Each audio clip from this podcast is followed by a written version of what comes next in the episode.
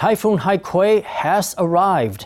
It made landfall in Taitung Sunday afternoon, becoming the first typhoon to make landfall on Taiwan proper in four years.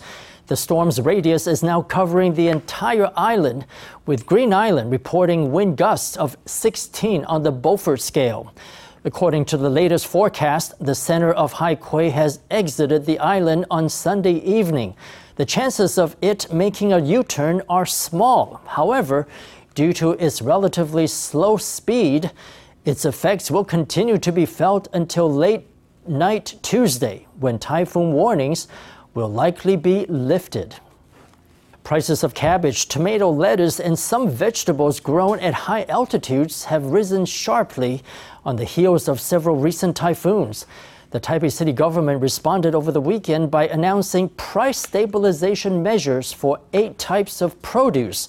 The measures will be in place from Wednesday until next Sunday, but in the meantime, some shoppers have expressed concerns. Cabbage is 85 NT per catty. Up on the scale, this head of cabbage hits 160 NT. The shop owner says the price of cabbage is at a record high this year. I've been selling cabbage for a good many years now, and this year it's the most expensive it's ever been. One catty once set you back 150 NT. Of course, a housewife would find that too expensive. With one typhoon arriving after another, freshly picked bell peppers are up in price too. Selling for 30 NT per catty only a few weeks ago, now they've hit 120 NT, a fourfold increase. Hothouse tomatoes too are up from 30 NT per catty a month ago to the current 120 NT. But despite the high prices, shoppers were out in full force after traditional markets were closed two days for the Ghost Festival. At Taipei's Binjiang Market, crowds of people fill the narrow spaces. They fill bags large and small, some weighing down scooters with their purchases. It's much more expensive. Nearly everything has gone up. I am. I'm worried about it. Cabbage has gone up too much. In response, Taipei has activated price stabilization measures. From Wednesday to Sunday next week, eight produce items, including lettuce and imported cabbage, will not see their prices go up, and more than 50 metric tons of produce will be released into market.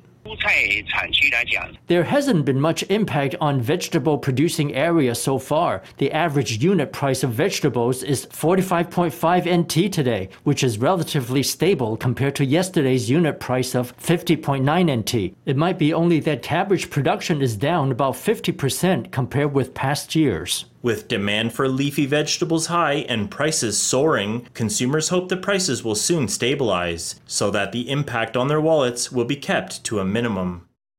Hon Hai Precision Industry released a statement Saturday night indicating that its founder, Terry Gou, has resigned in his capacity as board member of the electronics company.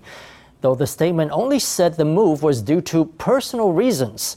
The spokesman of his presidential campaign team came out the next day to explain that Gou made the decision to show his resolve to run for president, as well as to avoid affecting the company's stock price.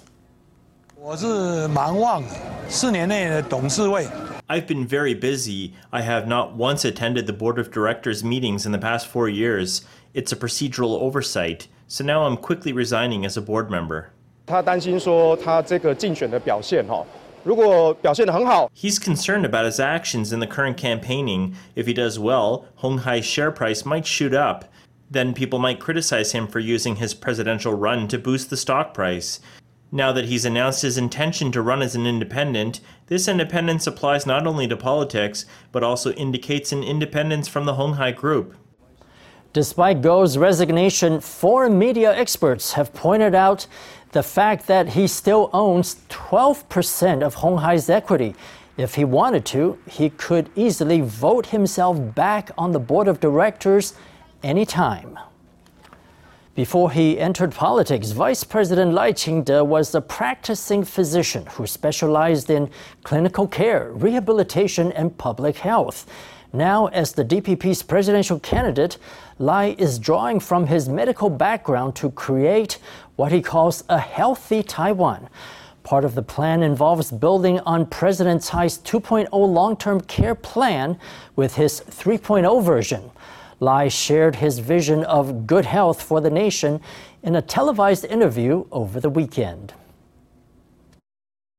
In an exclusive interview conducted by FTV Vice President An Hu, DPP presidential candidate Vice President Lai Ching-te who was at one time a physician, shared with the TV audience his healthy Taiwan policy. 未来我当总统，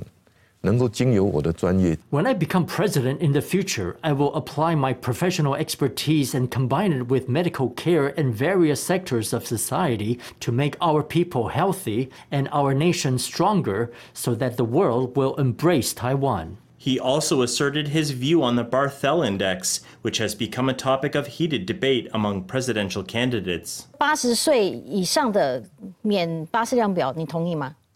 这是一个，这是一个方向。我刚刚有提到。对。This is a direction to consider. I just mentioned that age can be a direction to consider. Anyone holding a card for a physical or mental disability, a major injury or a rare disease, or a patient who has cancer or who has had a stroke, they might fail the Barthel Index, but that's because they have mobility issues. People with these conditions, whether physical or otherwise, should be measured by a new set of standards to meet their service needs.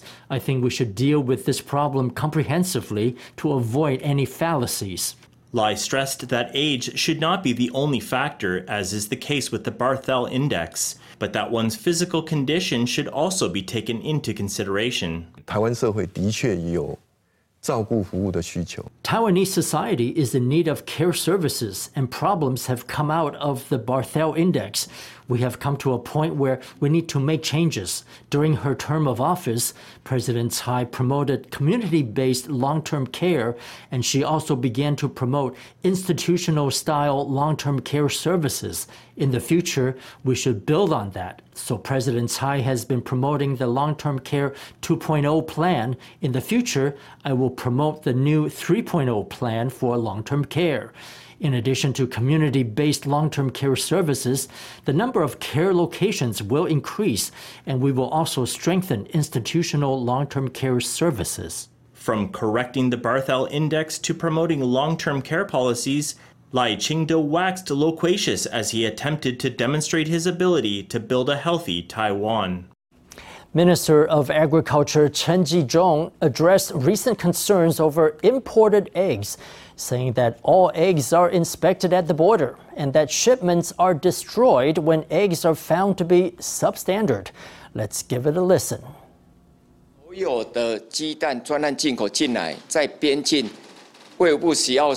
All these eggs we've been importing are randomly inspected at the border by the FDA if any eggs fail those inspections, they are destroyed. There is no way they would be allowed into the domestic market.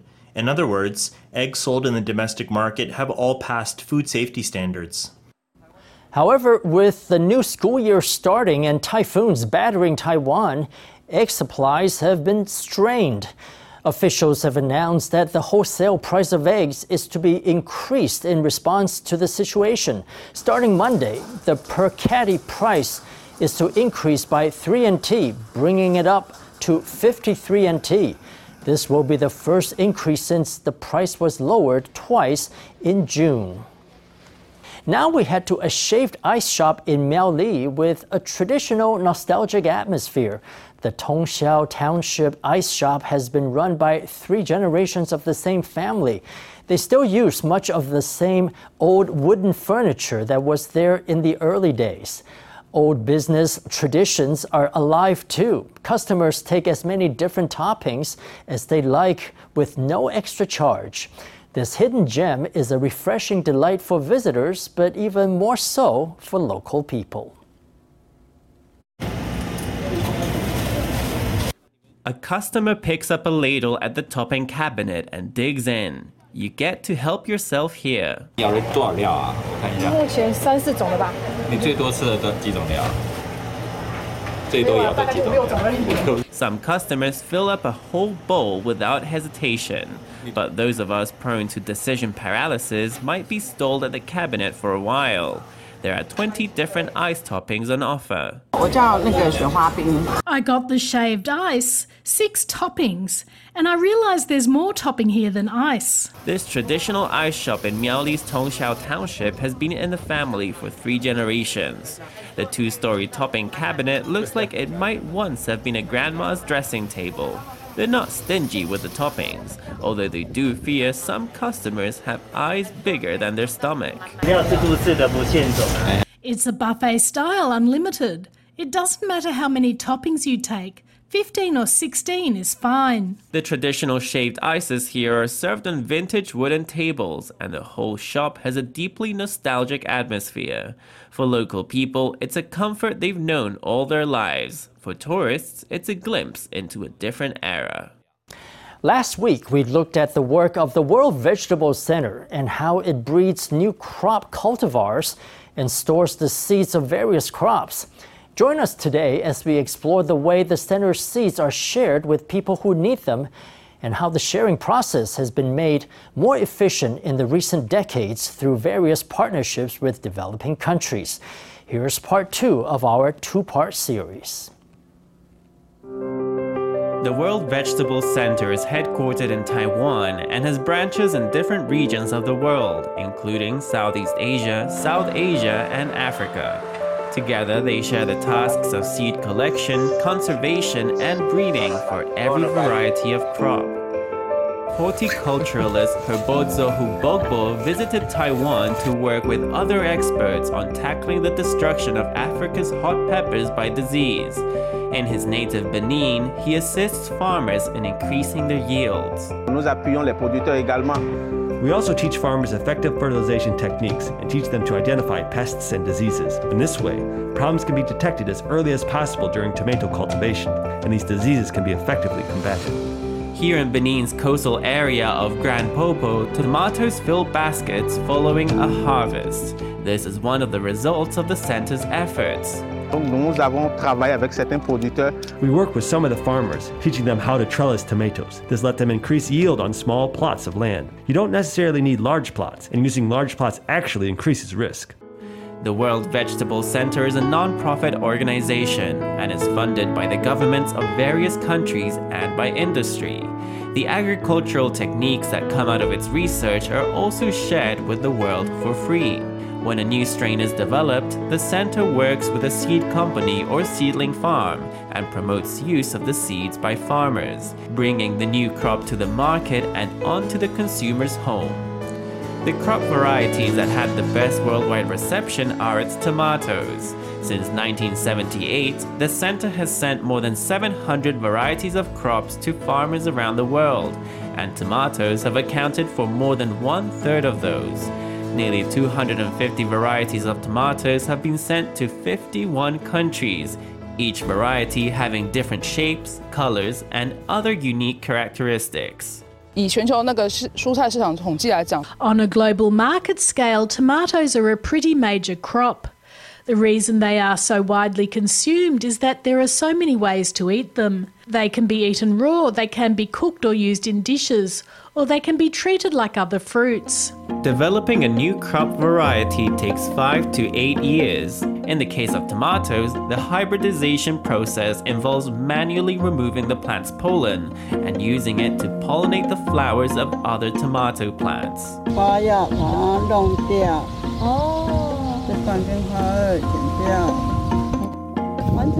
Before the crop varieties bred here are sent to other countries to be grown, they are put through tests of their nutritional content. Crops are an important source of nutrition for developing countries, especially for the children in those countries.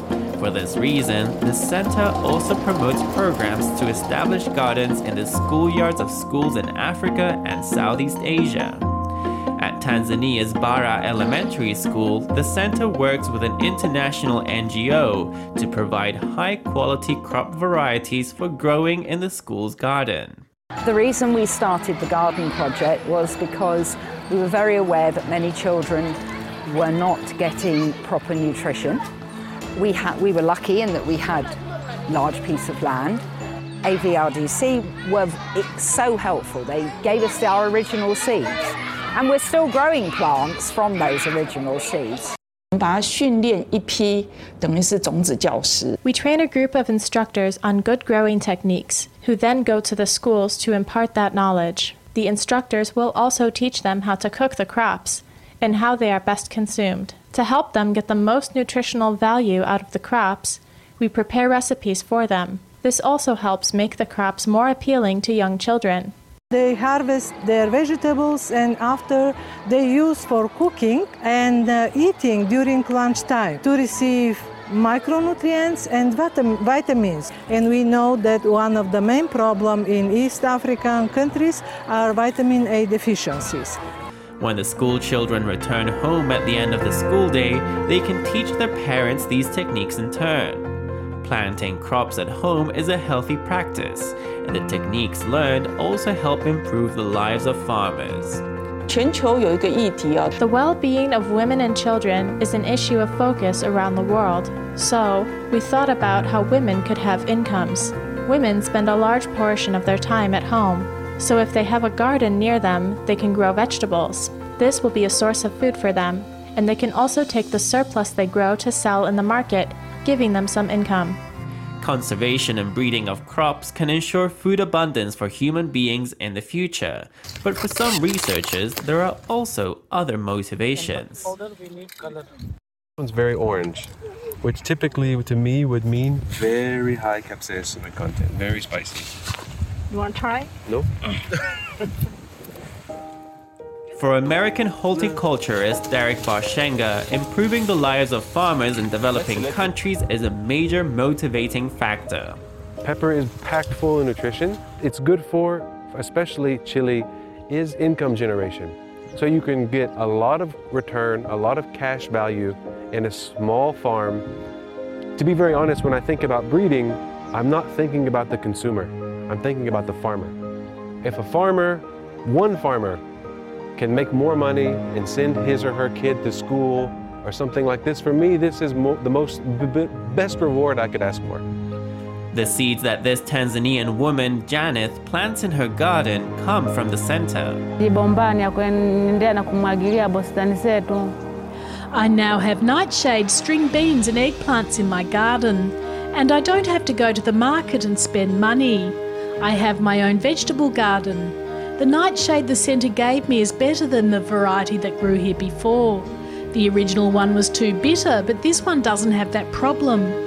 I am proud that the nightshade grows well. I used to only grow corn, but now the children can also eat other vegetables, and life is easier. The crops bred at the centre are an asset shared with the entire planet. Today in Tanzania, half the tomatoes grown came from seeds shared by the center. And in India, the center's peppers have grown very popular. About 14.14% of the chili cultivars being grown in India right now are derived from world veg. So 14% doesn't sound like a lot, but in people, that's more than a quarter of a million farmers, so just in India. So it's a large number of people the problem is with India, there's so much chili being grown that 14% is, is, not, is a lot. Good quality seeds can bring hope during a time of crisis and barrenness. The 2004 Indian Ocean earthquake triggered a tsunami in South and Southeast Asia, which in turn caused disasters in Indonesia, Sri Lanka, India, and other countries. As part of emergency relief efforts, the center cooperated with a seed company to send seed packages to disaster struck areas. We sent seeds to disaster struck areas in Indonesia and Sri Lanka. These efforts proved to be ineffective, as people in those areas said the seeds were for crops they don't normally eat and don't know how to grow. The center's first attempt at providing aid during a disaster failed to meet its expectations. Five years later, in 2009, Typhoon Morakot struck Taiwan those forced by the typhoon to relocate to modular housing, as well as farmers whose land was destroyed, received emergency relief seed packages. 组合屋地区住的地方其实并没有太多可以。 The areas where these modular houses are set up don't have much land for planting things. In some cases, they just ended up planting the seeds on the traffic island, which didn't produce any crops. However, the seeds we sent to farmers produced harvests, which they shared with neighbors and those living in nearby areas. Some people ended up with crops they had never seen before, but still found to be very delicious. The farmers ended up keeping the seeds and continuing to grow those crops. After its experience with two natural disasters, the center realized that crops that take only one or two months to grow are most helpful to those recovering. Fast growing crops can quickly be sold for income, allowing people to get back on their feet sooner. In the years that followed, Haiti was hit by a devastating earthquake in 2010. Thailand was hit with drought in 2011, and Mali faced civil war in 2013. After each of these crises, the center sent seeds to help with the recovery process. 其实选的蔬菜其实会有针对。 The seeds we choose to send out are targeted. They're for crops typically eaten in developing countries where they're sent. They're also for crops that grow quickly, that don't need many resources invested in them to grow, and that are less impacted by pests and disease. Most importantly, they must be very nutritious crops. We have great partners we cooperate with in every area we send seeds to. They teach locals how to cultivate the crops we send the seeds for. A half century after its founding in Taiwan, the World Vegetable Center has now successfully developed over 700 new strains of crops. With challenges always on the horizon, the center will continue its important mission of ensuring food abundance.